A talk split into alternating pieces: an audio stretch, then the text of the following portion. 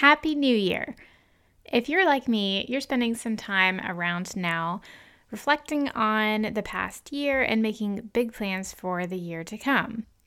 I love setting goals, especially ones that are intentional and strategic and help me become a better version of myself. Goals that have a purpose and a why behind them. As musicians, teachers, leaders, and creators, we're never done learning, and I think that's a good thing. We're constantly seeking out new ways to do things, new strategies to help us be more effective and prioritize what matters, new musicianship skills to develop, new ways to reach and inspire the people we work with. We're curious about the world and the people in it, how things work, why certain things happen the way they do, what learning looks like. I think it's because we know deep down that there's always room to grow. I'm Ashley Danyew, and you're listening to Field Notes on Music Teaching and Learning. Writing field notes is a way of documenting and processing what we see in the world. This podcast is a collection of creative ideas, practical strategies, and thoughtful observations from the field of music teaching and learning. Here you'll find creative and pedagogically sound teaching tips, fresh new approaches you can use in your ministry and teaching, and insight into a few tried and true systems and creative processes designed to help you do your best work. Let's get started.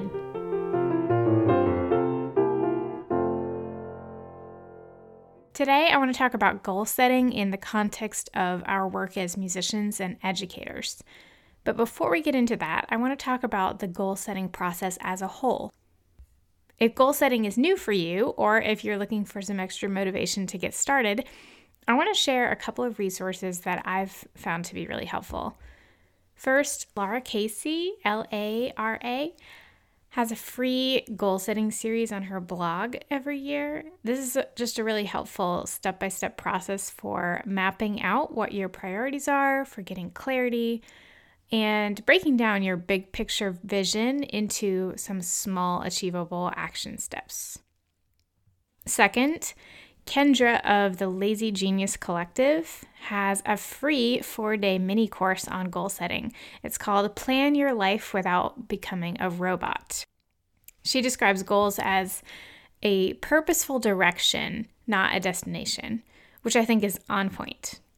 By setting goals, we're making an intentional choice to move in a certain direction in whatever part of our life. I think there's some power in that, in making a decision and doing something then with purpose. So, on that note, as you think about your goals and where you're headed this year, I have three questions for you. One, what kind of musician do you want to be? Two, what kind of teacher do you want to become? And three, what is your number one teaching related goal? The purpose behind these questions is to help you think about who you want to become as a musician, a teacher, an artist, a creative, a mentor, a leader, whatever it is that you do. Who do you want to become? And why is that important to you? I created a free teaching reflection workbook for you to download. It's available in the show notes at ashleydanyew.com slash field notes. So let's dive in a little deeper on each of these questions. So, number one was what kind of musician do you want to be? In music school, this is a question that we're asked constantly. In every class, every lesson, every concert, there's an opportunity to move the needle, to inch closer to that version of ourselves that we strive for. And I think there's a part of that striving for excellence that stays with us even after we graduate. It's a commitment to not settling to continue learning and doing things that challenge us or make us feel like we're stepping a little bit outside of our comfort zones. As a professional musician, though, this question can feel a little overwhelming. The learning process is never ending, and striving for something that feels unattainable can be defeating. But that doesn't mean that it's not an important question to ask. Perhaps it just needs a little reframing. What if instead of thinking of it as all the musicianship skills you haven't yet mastered, it became about your musical persona? The things that characterize you as a musician, an artist, and teacher. What sets you apart?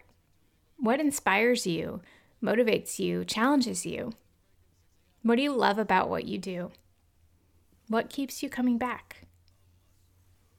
Once you have some of those things in mind, how can you continue to foster and cultivate those things this year? Maybe it's making a point to attend a concert every month, or carving out some time to just sit down and play your instrument for fun once a week. Maybe it's signing up for a class or doing some good old fashioned score study. Maybe it's learning a piece by ear or collaborating with other professionals in your community through an ensemble of some kind. Maybe it's making a practice of sight reading. Spend some time thinking about the kind of musician you are and want to be, and write down a few goals related to that. So, question number two was What kind of teacher do you want to become? I love this question because it speaks to the fact that we're always evolving as teachers and educators. The students we teach, the people we work with, they grow and change from year to year. So it's impossible for us to just stay the same, to teach the same way we did last year. We learn as we go, and every year offers us a new opportunity to connect and inspire and motivate those we teach in new and creative ways. As a teacher, I want to be intentional with my time. I want to plan out some big picture goals for my students, but also to remain adaptable and flexible in our week to week lessons. I don't want to be so tied to my plan that I miss the opportunities for learning that are embedded in those small in between moments. I want to be present. I want to be a good listener. And I want to inspire creativity and the pursuit of musical excellence in my students. What about you? What have you learned about teaching in this past year?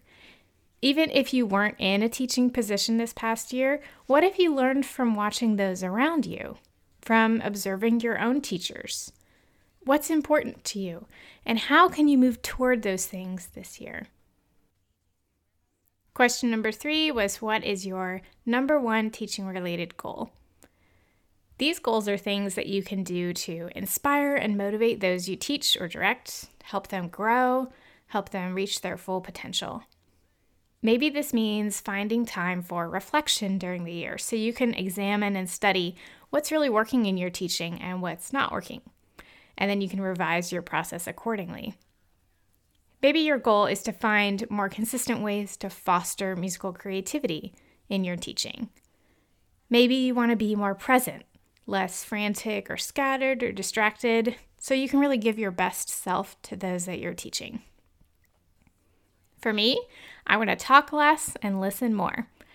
I want to look for ways to communicate more efficiently while also giving my students more space to think for themselves and to come up with their own creative solutions. What about you?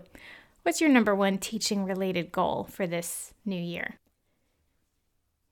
Now that we've spent some time talking through these three questions, I want to close with a little encouragement on how to get your thoughts down on paper and set goals that are actionable and achievable for the coming weeks and months.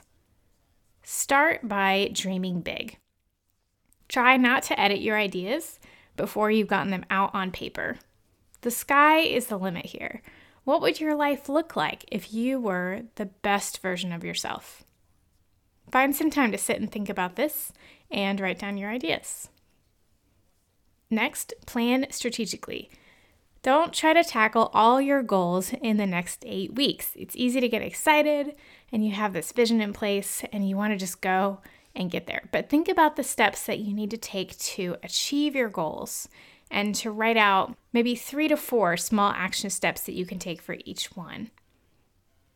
Prioritize what's most important or necessary, and then outline a clear process for change, growth, and incorporating some of those new ideas. Also, how will you know that you've been successful?